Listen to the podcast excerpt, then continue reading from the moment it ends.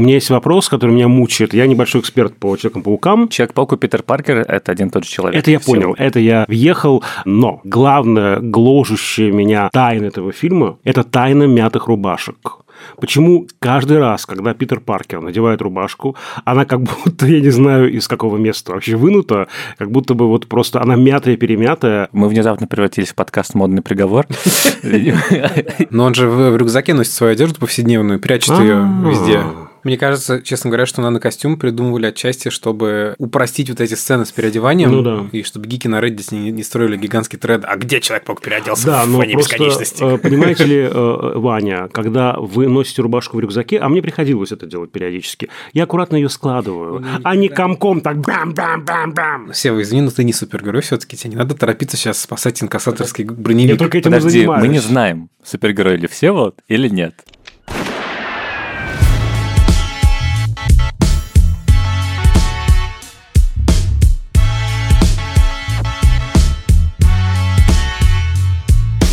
Всем привет! Это подкаст «Кинопоиска. Крупным планом». Каждую неделю мы обсуждаем новинки проката, кинотеатрального или цифрового, иногда разбираем классические фильмы и советуем, что посмотреть. Меня зовут Дауля Джинайдаров, я редактор видео и подкастов «Кинопоиска». Я Всеволод Коршунов, киновед и куратор курса «Практическая кинокритика» в Московской школе кино.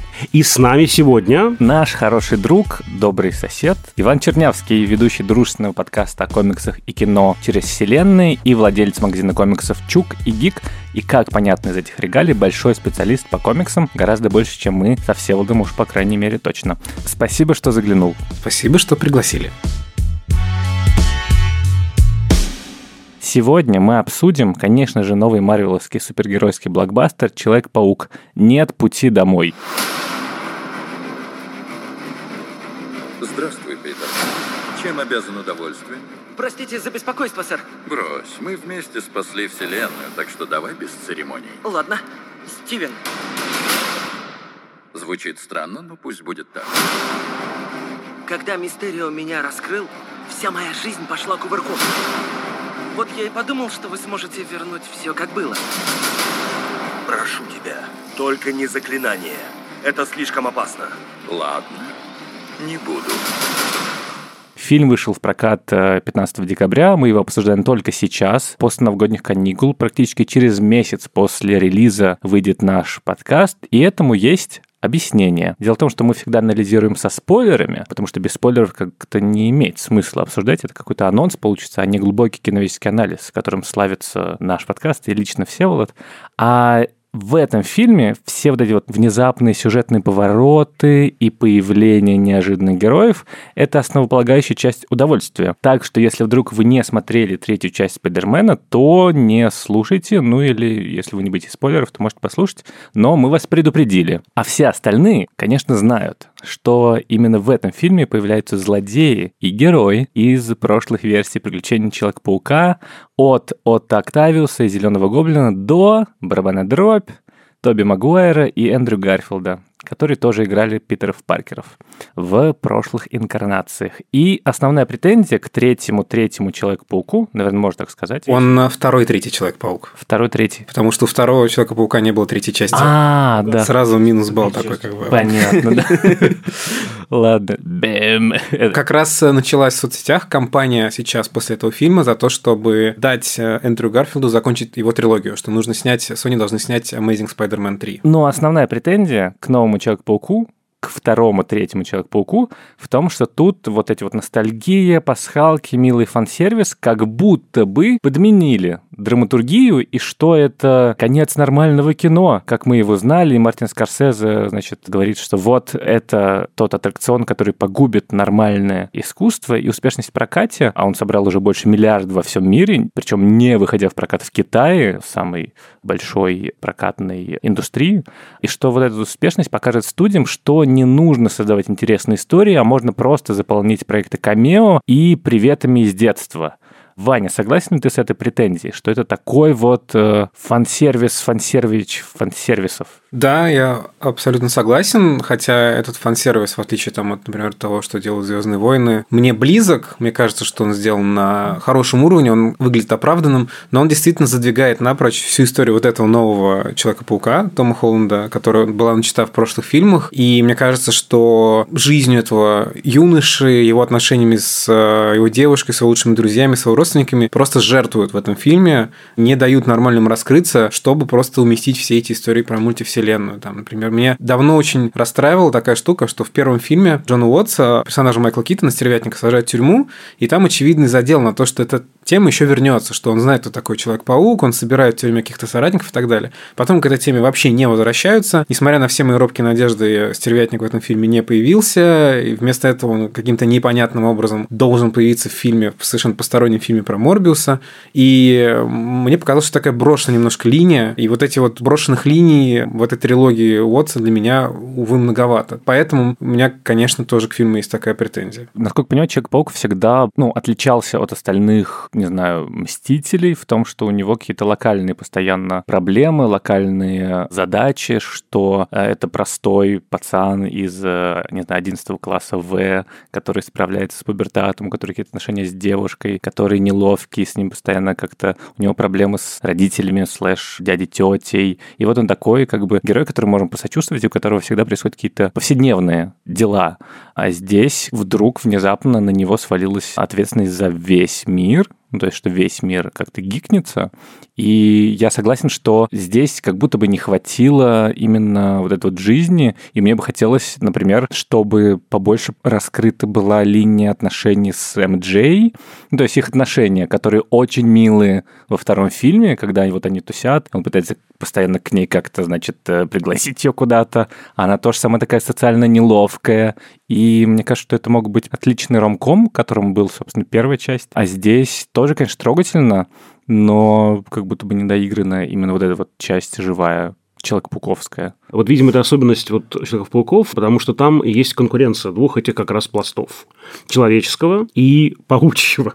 То есть, вот э, в том фильме, где гибнет героиня Эмма Стоун, там э, под сюжет, который всегда в этих вот комиксовых историях, да в любых остросюжетных историях, он на вторых ролях, да, вот такой человеческий сюжет, драматическая составляющая. Она вдруг выходит на первый план, а дальше через запятую всех этих монстров, там вот э, эти бои, пум-пум-пум-пум-пум, как мы вдруг вспомнили, что это Человек-паук.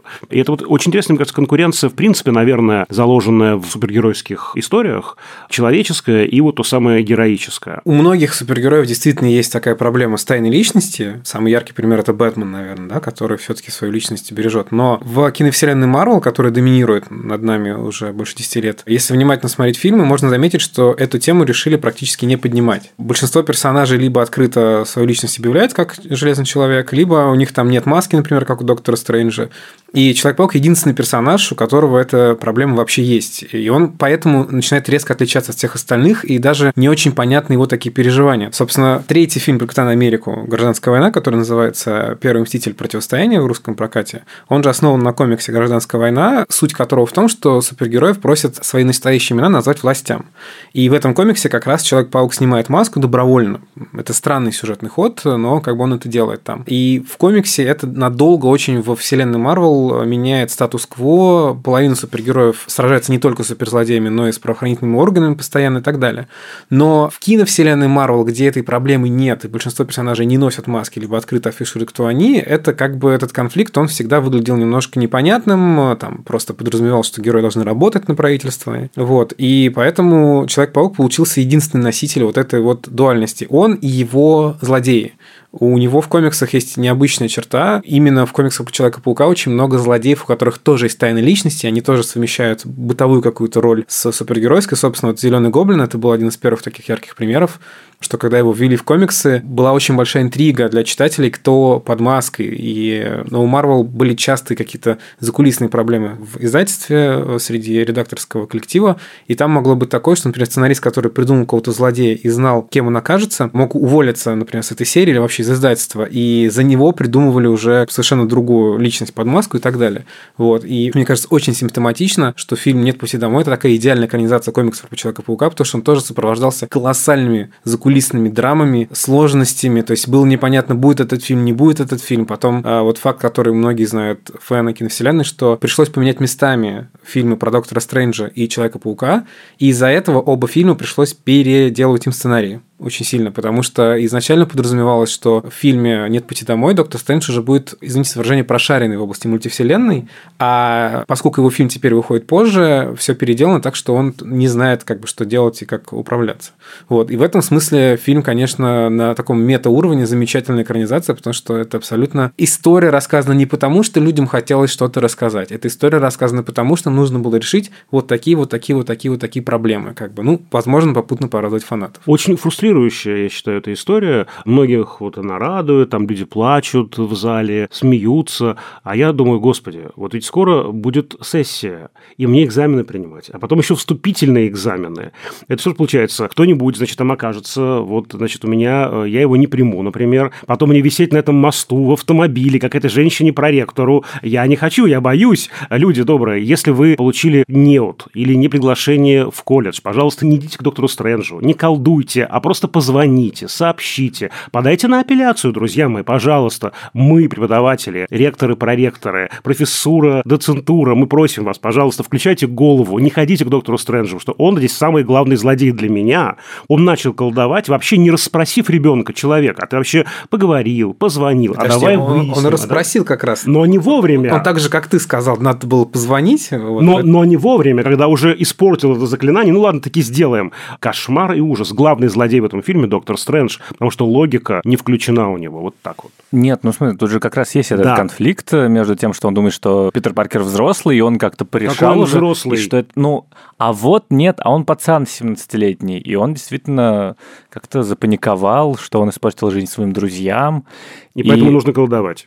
Да, и поэтому, ну вот, ну вот так вот. Ну вот Честно говоря, тот момент с тем, что доктор Стрэндж, который в своем фильме проходит путь от безрассудного эгоиста, который все-таки задумывается о последствиях своих действий, и который очень много говорит о последствиях действий в битве с Таносом, он сейчас как бы в этом фильме немножко откатился назад. То есть Да. такое ощущение, это не очень приятно. То есть, ну, казалось, что персонаж, который столько пережил, будет более из кожи вон вылезет, чтобы помочь другу, но будет более взвешенно относиться к своим поступкам. Он более инфантильный. Кстати, как и тетушка Мэй. Мне кажется, мы сейчас переходим вот к этой основной идее фильма, которая на самом деле для меня немного окупает весь этот фан-сервис и возвращение старых героев, потому что я, если честно, боялся, что они тут будут как свадебные генералы, как такие милые камео, не привязанные к основному сюжету, а в итоге получается, что ведь вся история это про вторые шансы, про то, что злодей тоже достойно начать жизнь с чистого листа, про то, что героям нужно закрывать свои гештальты, вот это вот не страдать от упущенных возможностей, что? Вопрос, сможешь ли ты отпустить своих близких, если им от этого будет лучше. И главная идея и поворот, что мы не просто убиваем злодеев, а мы попытаемся им помочь попытаемся дать им какое-то завершение, которого они достойны. И в этом смысле как раз то, что тетя Мэй говорит, что нет, давай мы им поможем. Их нужно не мочить, их нужно лечить. Идея очень прекраснодушная, в плохом смысле этого слова. На эту реплику есть в фильме ответ, да? Последствия будут непредсказуемыми, мы не знаем, чем кончится. Нет, каждая жизнь достойна, нет, второй шанс необходим, давайте не мочить, а лечить. И это, э, с одной стороны, конечно, в этом много такого прям терапевтичного, да? По большому счету, это такая иллюстрация юнгианской идеи тени, да? Что такое злодей? Злодей, как правило, тень героя, да? То есть, это скрытая, отвергаемая часть души, темная часть души, которую нужно для того, чтобы стать собой, присвоить себе, не бороться с ней, не отрицать ее, а вот интегрировать в себя. С одной стороны, да, конечно. С другой стороны, я прямо оторопел, конечно, когда я это все услышал, потому что не мочить, а лечить принудительно это, в общем, такой еще шаг до фашистских Ну, каких-то подожди, подожди. высказываний. Им дают выбор там. Да. Никакого выбора у них нет, Нет, они говорят, поначалу. или как бы вас отправим назад, или давайте мы вас вылечим. И они, они могут в любой момент как бы уйти, и их доктор Стрэндж поймает этой коробкой и отправит назад. Да, минуточку. Но вот мы видим последствия этого не сразу, что вот Иж там благодарит добрый доктор Осьминог, и Уильям Дефф, его персонаж понимает, что же он натворил, но поначалу никакого выбора у них, в общем-то, нет. Их в тюрьму сразу, значит, засадили, в тюрьму. Это очень скользкая такая тема, на мой взгляд, взгляд, принудительные лечения, особенно в контексте принудительной терапии, психиатрической, в контексте принудительных каких-то исправлений, откуда вы знаете, что вообще нужно? Ведь когда мы их отправим туда, и они будут живы и исправлены, и их не сможет убить Человек-паук, э, что-то изменится в тех вселенных. Насколько это вообще правильно, насколько это все корректно. Ну, короче, здесь столько вопросов. С другой стороны, я думаю, что, конечно, они хотели отразить новый какой-то общественный запрос, общественный подход к отношению к людям, которые совершили неправильные, плохие поступки, да, что мы там современное общество, особенно там леволиберальный край, который говорит, что вообще-то тюрьма в нынешнем виде бесполезна, она дает только хуже, должны быть другие способы исправления, все должны ходить на терапию, все должны заниматься собой и так далее. И в этом плане дико любопытно, что, ну, может быть, это поверхностно у них получилось, но они поверхностно пытаются показать, как изменился, казалось бы, однообразный закостенелый супергеройский жанр за 20 лет, потому что, вообще-то говоря, я знаю, что у вас недавно был выпуск про юбилей Гарри Поттера, а я хочу восстановить немножко справедливости, напомнить, что в этом году, в принципе, 20 лет фильм про Человека-паука. Это тоже, мне кажется, лихая дата, и я думаю, что «Нет пути домой» такой заранее сделанный подарок. За 20 лет парадигма дико изменилась, что те же самые злодеи в фильмах, которые этот жанр в современном виде зарождали, совершенно другой подход к решению проблем. Это, мне кажется, интересно, хотя все вот прав, что, может быть, где-то в переводе были неточности, может быть, просто на монтаже что-то вылетело, чтобы дать побольше драк, но мне кажется, задумка была такая. Эту идею я приветствую, она мне очень нравится, и, естественно, ну, это очень правильно, что мир не настолько бинарен, не настолько он черно-бел, и этот суперзлодей, он появился на свет ведь не изначально таким, что-то его таковым и сделало, давайте разберемся с этим, у него тоже есть травма, беда, вина, боль, давайте об этом поговорим. С этим спорить бессмысленно, это очень классно, и здесь у меня вопросов нет, но, тем не менее, в этой суете, в драках, в беготне, в обилии персонажей, вот это теряется, на мой взгляд, вот, вот это внятность и прозрачность этого послания. Ну, слушай, и это еще и психотерапевтично с точки зрения пути главного героя, который как раз выбирает между тем, как его травма манифестируется в будущем. Это либо агрессия, либо попытка отомстить, либо принятие того, что горе случилось, того, что его любимая тетя погибла по вине вот того человека, и он не будет его убивать, потому что это не поможет, потому что как бы это только эскалирует насилие. Насилие насилием не решается. И кажется, это, кстати, как будто бы у супергероев, я не знаю, насколько частая тема именно, что определяет героя. Это было и в Джессике Джонс, это было и в, кстати, Сорвиголове, которого тут тоже камео небольшое, что я не буду убивать, потому что я герой. А если я убью злодея, а не посажу его в тюрьму, не знаю, то, значит, я сам становлюсь злодеем. И здесь это очень классно, мне кажется, решено. Потому что действительно, ну, это отделяет. Это как в майоре Громе, кстати, что нельзя убивать людей. вот, и это как раз отделяет их. Нельзя. Кто спорит-то? Нельзя.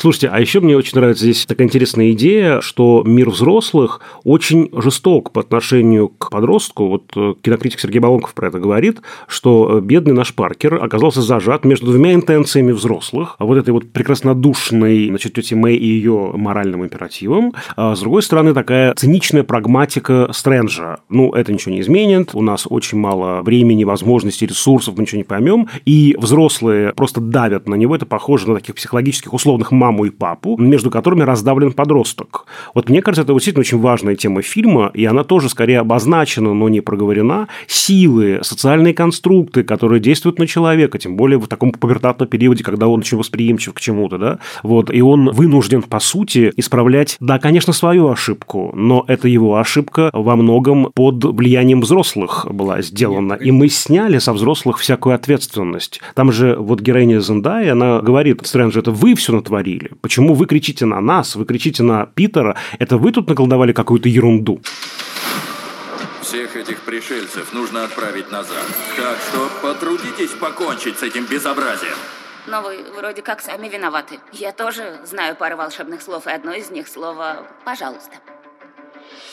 Пожалуйста, покончите с безобразием.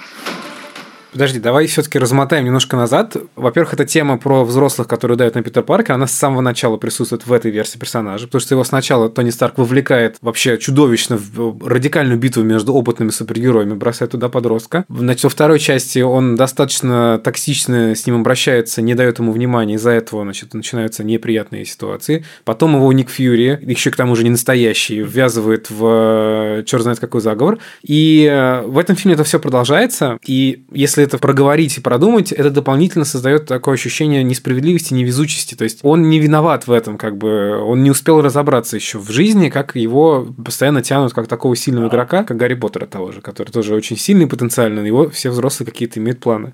И все-таки изначальное событие, от которого нет пути домой раскручивается, это все-таки не вина Питера Паркера, это вина злодея который э, решил Мистерио, ему отомстить. Да. Мистерио, да. Он жертва обстоятельств. Он, конечно, несоизмеримыми мерами пытается эту проблему решить. Да, давайте мы перекроем всю вселенную, чтобы у меня было все нормально.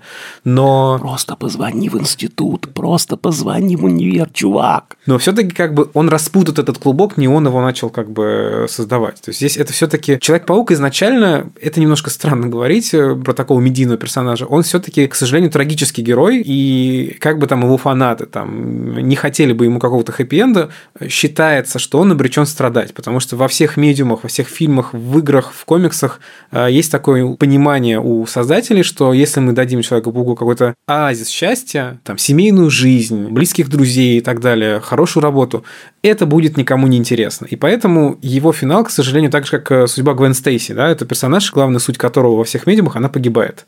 Это одна из первых крупных гибелей персонажа в комиксах, второстепенного, там, не супергеройского. И, собственно, каждый раз, когда она появляется в мультфильме или фильме, ты примерно знаешь, чем это должно закончиться. Что... И ради этого снят действительно второй новый Человек-паук. Это действительно магистральная тема.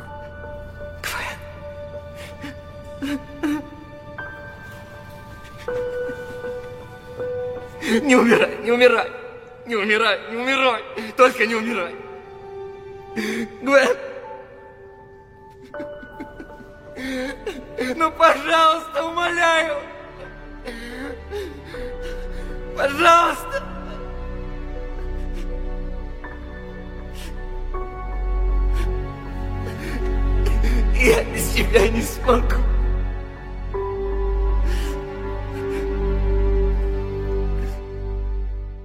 В Инстаграме один мой студент написал про Человека-паука, я позволю себе процитировать это высказывание. «На сеансе я почувствовал себя маленьким, жертвой буллинга, толстячком, над которым все смеются, но который вдруг нашел зал друзей. Я вспомнил, как одиноко было в детстве, но сейчас ясно осознал, что точно был не один. Про это и посыл в фильме, про это и реакция зрителей, и многие пронесли эскапистскую любовь к Человеку-пауку из детства, и многим было плохо, а в кино нас объединило.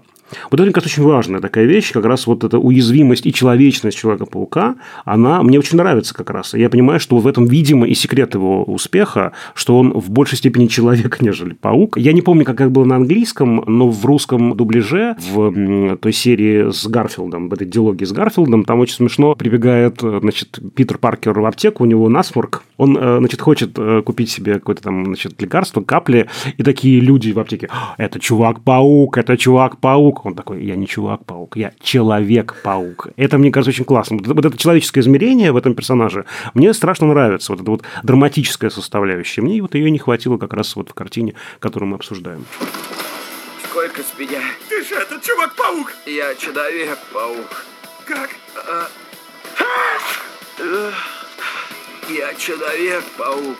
Я не знаю, как у вас, но Человек-паук — это мой любимый супергерой детства из-за мультфильма, мультсериала Человек-паук, который я смотрел очень много-много часов дома.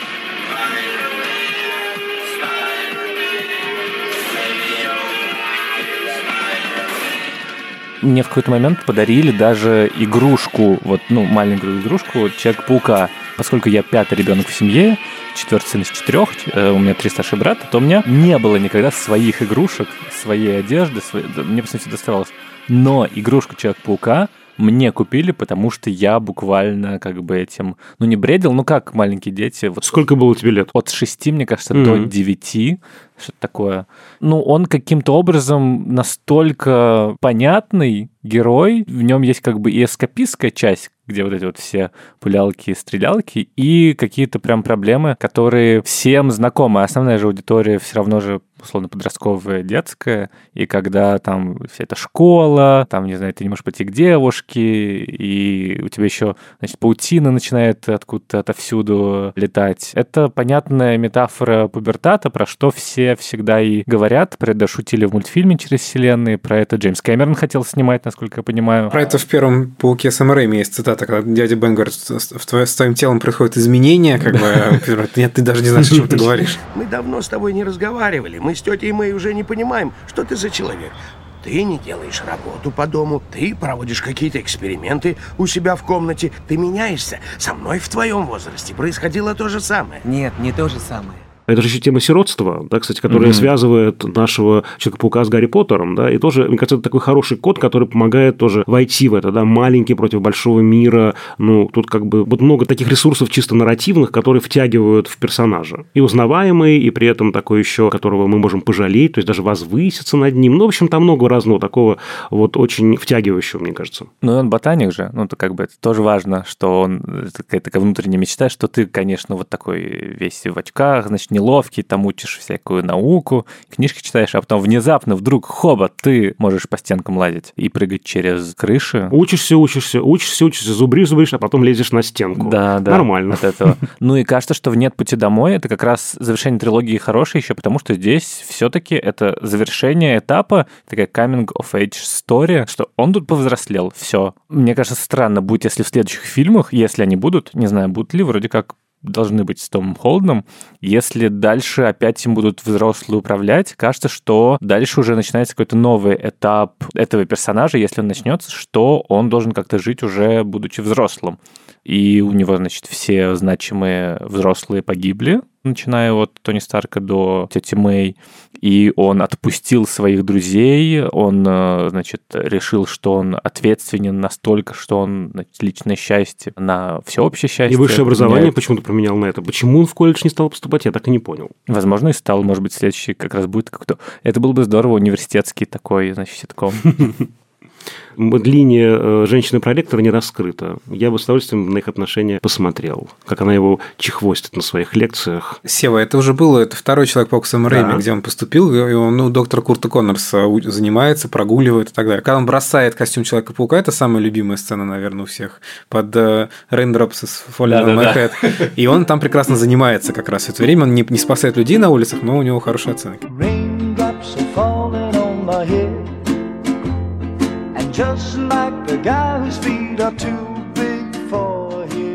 А можно вопрос? Э, значит, э, Магуайр изменился возрастно, да, потому что прошло 20 лет. Ну, 15, ну да. Да, 15. А Уильям Дефо почему изменился?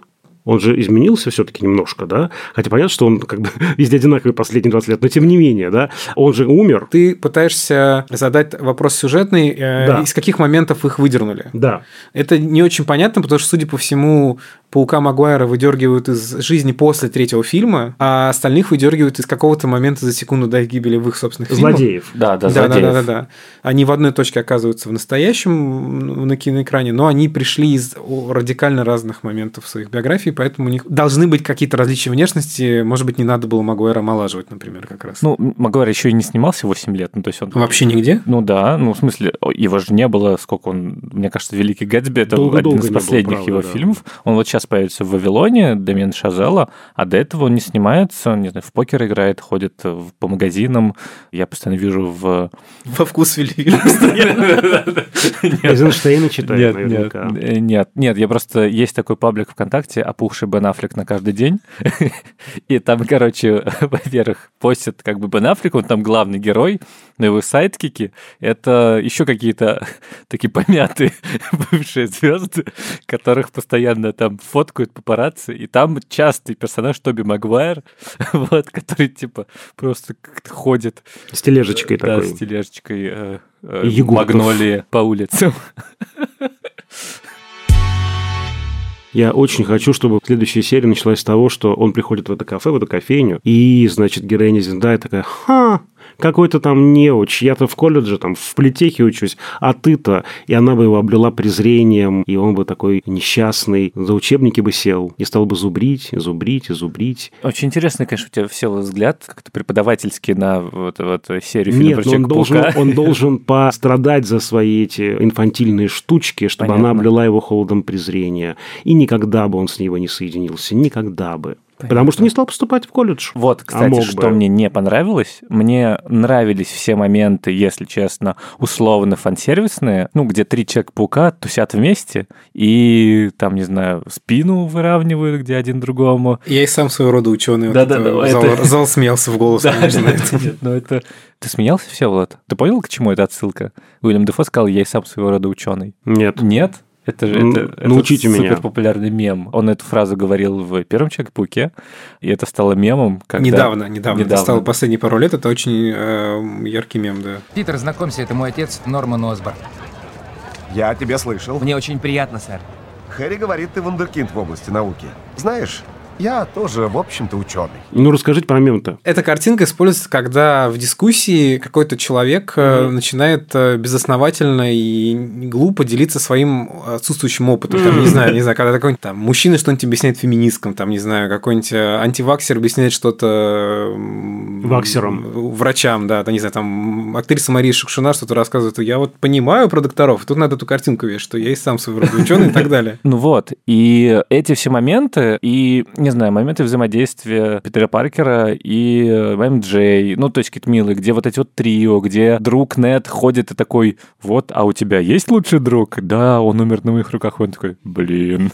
то есть это все какие-то такие комедийно-диалоговые моменты, немного ситкомовские, немного как бы драматические, они все очень здорово работают, но весь экшен, если честно, в трубу. Ну, то есть, кроме одной сцены, где Доктор Стрэндж запихивает Питера Паркера в зеркальную вселенную, это просто эффектно за счет физики, за счет всех этих фракталов. Тут благодаря Доктору Стрэнджу, на самом деле, сам антураж и придуманность вот этой вот декорации, ну, не декорации, как-то окружение настолько завораживает тебя. Все, кто смотрел начало в 2010-х, те как бы понимают, о чем мы говорим. Ну, или те, кто смотрел Доктора Стрэнджа первого, это же все как бы поражает воображение. Но остальные экшн-сцены, если честно, я прям как-то ну, скучал. Даже вот это вот финальное, где сначала у них троих ничего не получается, они собираются вместе, давайте мы синхронизируемся, и дальше, по идее, нужно показать их взаимодействие, их как бы вот этот вот паучий Bluetooth, э, или как это называется, когда они друг с другом связываются, внутренняя домашняя сеть,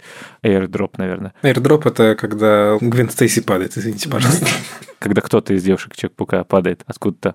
И вроде как э, это должно быть эффектно, ты такой должен чувствовать воодушевление, вот, в команде, но здесь экшен супер невыразительный. Мне кажется, это вот это проклятие современного развлекательного кино, потому что это сцена опять в темноте, Видимо, для того, чтобы нивелировать какие-то недостатки компьютерной графики оставшиеся. Потому что мне, например, очень понравилась первая драка с доктором Осьминогом, именно mm-hmm. потому, что она на свету, как бы наконец-то можно подробно все рассмотреть. То есть этот же персонаж, который мы видели в Сэма Рэйме, сейчас красиво нарисована, она интересно продумана, там ловит машины, там как-то да, ага. Э, управляет его щупальцами и так далее. И очень большое разочарование, что вся финальная битва в темноте, и в Вечных та же самая была ерунда, и в Шанчи тоже последняя битва в темноте, если ты вспомнишь. И, ну, это сейчас постоянно уже, это уже такой устоявшаяся претензия к современным блокбастерам.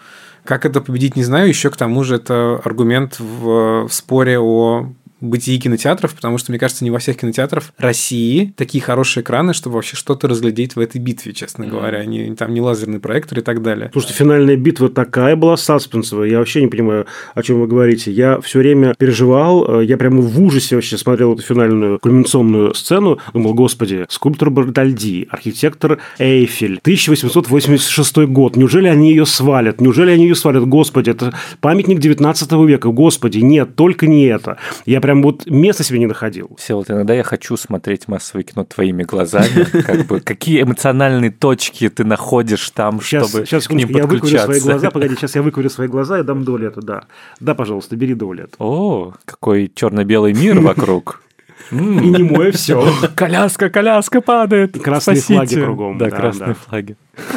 На, возвращаю тебя. Спасибо.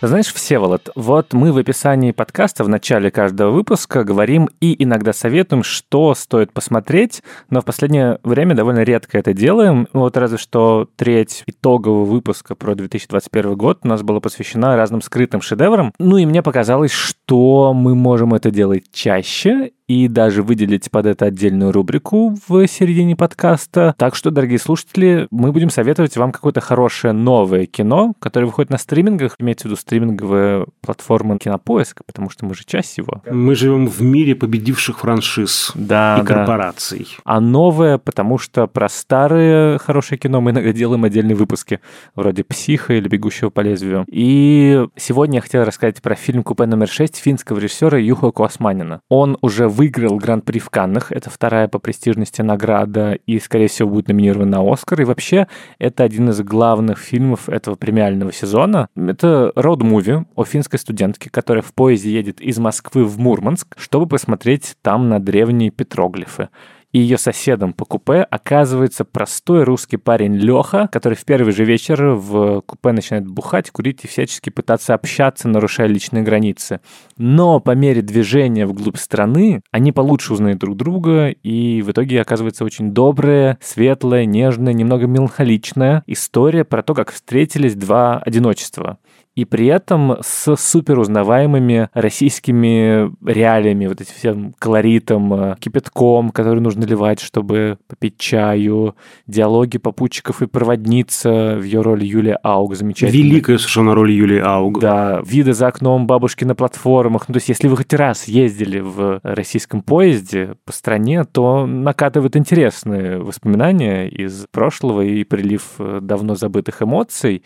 А поскольку режиссер фин, то у него этот портрет России, русского человека, русской души выходит очень нежным. К этому временами сложно привыкнуть, потому что какие-то ситуации, когда, не знаю, героиня выходит из поезда на остановке, идет куда-то вглубь гаражам, и ты такой думаешь, э, там темно, нет, сейчас начнется какой-то триллер или фильм Алексея Балабанова или что-то еще, но нет, здесь все очень хорошо всегда заканчивается, и не надо ни за кого тревожиться. Такой очень оптимистичный взгляд на Россию, и в итоге впечатление от него такое какое-то очищающее. При том, что он сделан, несмотря на то, что это вроде как фестивальный фаворит, очень просто и почти безыскусно. Но вот за вот этим вот бытовым реализмом, который откликнется в душе каждого русскоязычного человека, вот вырастает очень трогательная история. Так что я советую посмотреть. Не знаю, насколько он обязательно ли понравится, но это точно один из главных фильмов этого года. Да, это очень важная история в контексте нашего российского кино, потому что такое продукция. И, собственно говоря, российский российские актеры. Мы уже упомянули Юлию Ауг.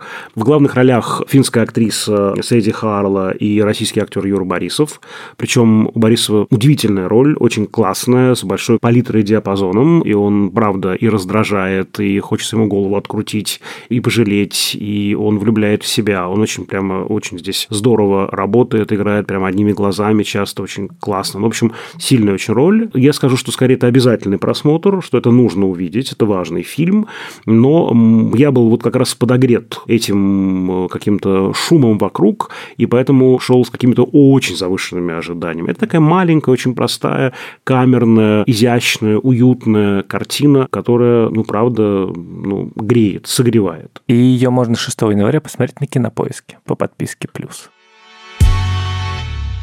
Марвел разрушает ли киноискусство? Нет, я все-таки думаю, что Марвел не разрушает киноискусство, а пока что один из факторов, который позволяет кинотеатрам выживать, извините, пожалуйста, за возвращение в реальность. Согласен, да. Как бы я к ним ни относился, мне кажется, что блокбастеры – это их единственный хлеб. И, в общем, лучше показать один месяц во всех залах Человека-паука, чтобы весь год показывать там Уэс Андерсона, еще что-нибудь. Мне бы не хотелось, чтобы все остальное потом превращалось в такой фан-сервис. Угу. Опять же, это вот, ну, как я с этого начинал, это моя претензия к Звездным войнам. Мне кажется, они в попытках угодить всем подряд, собственно, превратили свои медиа проявления все в этот парад отсылок и камео и мне стало неинтересно. Uh-huh. Мне бы очень хотелось, чтобы все-таки Марвел рассказывали новые истории про новых персонажей, хотя видно, что это тяжело дается, потому что там по сборам с поправкой на пандемию там все фильмы последнего года показали не очень хорошие результаты, и Шанчи, и Вечные, и Черная вдова. Человек-паук за счет своего вот только статуса в поп-культуре вырулил на огромные рекорды, и сейчас он там уступает только паре частей Мстителей по сборам у Марвел. Нас ждет тот же самый аттракцион у DC, скоро, потому что это повторится в фильме про Флэша, где Мгм. будут несколько разных Бэтменов, в том числе Да. Майкл Китон и, не, может быть, Бен Аффлек, но пока точно не ясно. Они стараются, видимо, научиться на ошибках Марвел и что-то скрывать. Просто в какой-то момент эти источники фан-сервиса все-таки закончатся. Всех пенсионеров и дедов из Магнолии соберут для камео, как бы, и можно будет уже успокоиться, как бы, и строить фундамент для новой такой вот башни, которую ты, значит, через 10 лет еще, там, через 20 лет, ты еще раз окинешь взором и сделаешь какой-нибудь фильм про там еще 10 новых Человеков-пауков. Но мне хочется верить, что этот фильм решал какие-то внутренние проблемы Marvel и Sony. У него довольно парадоксальный финал, потому что вот в финале этого фильма есть такая забавная фанатская теория, что все три фильма Джона Уотса про Человека-паука это была его, извините, origin story на самом деле, и что сейчас должна начаться настоящая история, потому что в финале «Нет пути домой» Человек-паук такой, какой он канонично в комиксах одинокий, в самодельном костюме. Я не сразу даже это осознал. Там показывают швейную машинку. У него же больше нет технологий Старка. Он снова как бы с минимумом суперспособностей своих. Он снова, значит, защищает город. Он снова не понятый никем. Никто не знает, кто там под маской и так далее. И это очень странно сочетается с противоречивыми высказываниями закадровыми, закулисными. Эми Паскаль говорит, мы, у нас замечательные отношения с Марвелом, будем сотрудничать, снимать дальше. Том Холланд говорит, я не хочу снимать Человека-паука всю жизнь, я прекрасно понимаю, не хочу быть заложником одной роли. Что будет дальше, вообще непонятно. Может быть, это какой-то ловкий ход, например, чтобы не показывать лицо Человека-паука в следующих фильмах, там, позвать Тома Холланда на озвучку, в какой-то вставить его камео, и рассказать какую-то новую историю о каких-то новых персонажах, которых он приведет своим опытом в этот мир. В частности, очень многие думали, что в «Нет пути домой» появится Майлз Моралес. Ну, это было бы слишком, наверное, но похоже, что проблему вот этих отношений корпорации решит, если у каждого будет свой Человек-паук, и зритель будет это понимать, как-то разделять.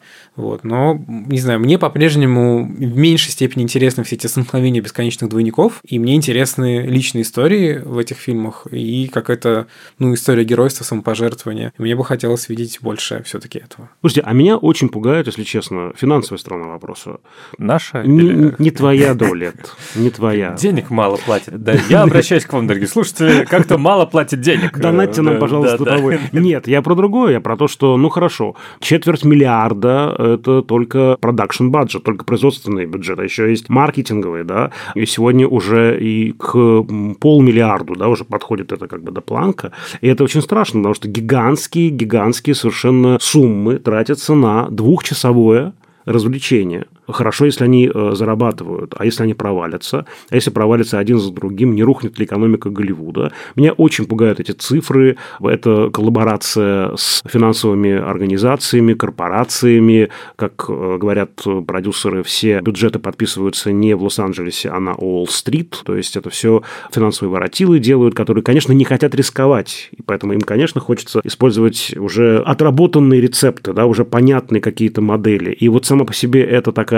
коммерческая, что ли, составляющая да, всего этого. Уход от творческого эксперимента, все-таки блокбастеры Лукаса, Спилберга, Земекиса, они были творческими экспериментами, очень интересными. А сейчас это вот э, такой конвейерный какой-то принцип, вот это меня очень пугает. Меня не очень пугает фан-сервис, честно говоря, но этот уроборос, зацикленный на самого себя, змея, кусающая свой хвост, в ситуации повышающихся, повышающихся требований аудитории и финансовых каких-то вложений, которые могут быть неоправданы и которые могут в пух и прах рассыпаться, меня, честно говоря, смущает и очень пугает. Вот что вам хочу сказать по этому поводу. Смотрите телевизор, все вот, правда. Как бы там вот новое, интересное. Я на самом деле надеюсь, что всякие прекрасные персонажи а-ля Хлоя Джао, Тайка Вайтити, тот же Марк Уэбб, да, то есть вот если бы давали больше возможности как раз экспериментировать людям, которых и берут ради того, что они иначе мыслят, мне кажется, это было бы интересно.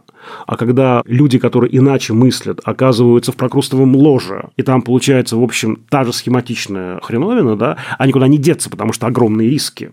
Вот это очень грустно, да, зачем вы их берете? А ты смотри на это с другой стороны, что может получается не то, что ты ожидал от этих людей в этих условиях, но они на этом фильме получают гонорар и кредит доверия. То есть даже если фильм провалится, все равно можно посмотреть, как они управлялись там с большой труппой актеров, как они там с спецэффектами, с локациями работали, который позволяет им потом снимать то, что они хотят. Просто мы находимся в странном моменте истории, немножко пафосно звучит, когда мы еще не увидели выход многих этих режиссеров как бы за пределы вот этого Марвел, да, то есть там Тайка Вайтити после фильмов Марвел, он дико на расхват, у него огромное количество, э, если посмотреть его фильмографию, станет понятно, что человек как бы снимал совершенно маленькие независимые фильмы, он сейчас экранизирует все примерно, Акиры до Инкал, легендарного европейского комикса.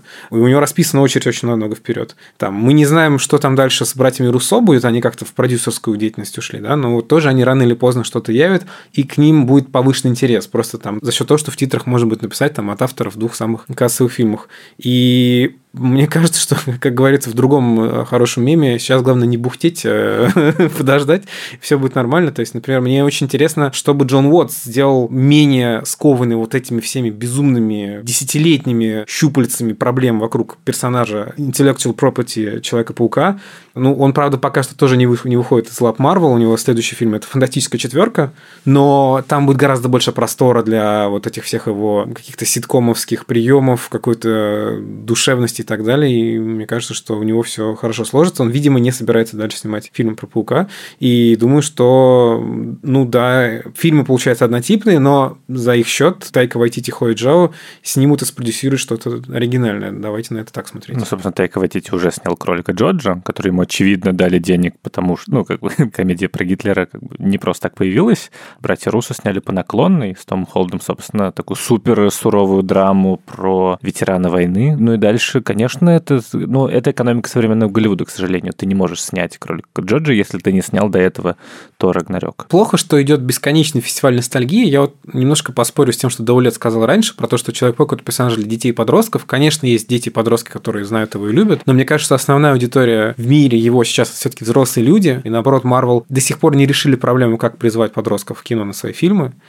это все развлечение для аудитории, которая уже прошла какой-то Да. опыт кинематографический или культурный. Там меня друзья водили детей на фильм, им не все было понятно, почему люди так реагируют на этих парней в костюмах, да. И проблема в том, что сейчас ничего, мне кажется, существенно в Голливуде, в мейнстрим кинематографе не делается для нового поколения, какого-то фундамента не строится. Охотники за привидениями, Матрица, Человек-паук, там, Mortal Kombat, Терминатор, бесконечно одни и Ну те же да. из паркерского периода. Э, Старьё мы, мы бесконечно как бы пережевываем нашу ностальгию, а что будет, когда мы, извините, перестанем ходить в кино, там, и соображений здоровья, и для кого... Это будет не скоро, Иван, я надеюсь. В общем, я за то, что да- дайте дорогу молодым во всех смыслах, дайте дорогу молодым в кинотеатры. Я согласен. Про не бухтеть понял, не буду бухтеть. Да, э, окей. Дайте дорогу молодым, соглашусь. Как ты это сделал? Ты сказал «не бухти», и все перестал. Каким образом? Это какая-то магия. Это доктор Стрэндж. С нами сегодня был Иван, доктор Стрэндж Чернявский. Доктор Стрэндж и мультивселенная мемов, да.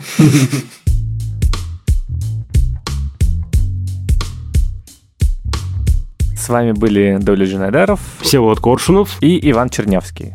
Спасибо, что к нам пришел и экспертно пояснил за Спайдермена. Спасибо вам. Спасибо большое, Вань. До встречи в следующем выпуске подкаста «Крупным планом». Мы обсудим лакричную пиццу Пола Томаса Андерсона. На подкаст можно подписаться в Apple Podcasts, Яндекс.Музыки, Castbox и других аудиостримингов. Мы ждем ваши отзывы, лайки, сердечки, пожелания по темам будущих выпусков. Также напомню, что у нас есть телеграм-канал «Общим планом», и мы ждем вас там. Мы там публикуем разные опросы, разные наши киновпечатления, э, иногда... э, Мемы. Иногда мемы. Мемы. Мемы или мемы? Мемы. Ну, иногда публикую мемы, а Даулет мемы, что бы это ни значило. Так что подписывайтесь на наш телеграм-канал, будем там вас ждать. Пишите нам на почту подкаст собакакинпоиск.ру что-нибудь. Что-нибудь хорошее. Что-нибудь хорошее, да. Над этим эпизодом работали звукорежиссер Лера Кусто. И продюсер Женя Молодцова. Пока-пока. До скорых встреч. Пока-пока.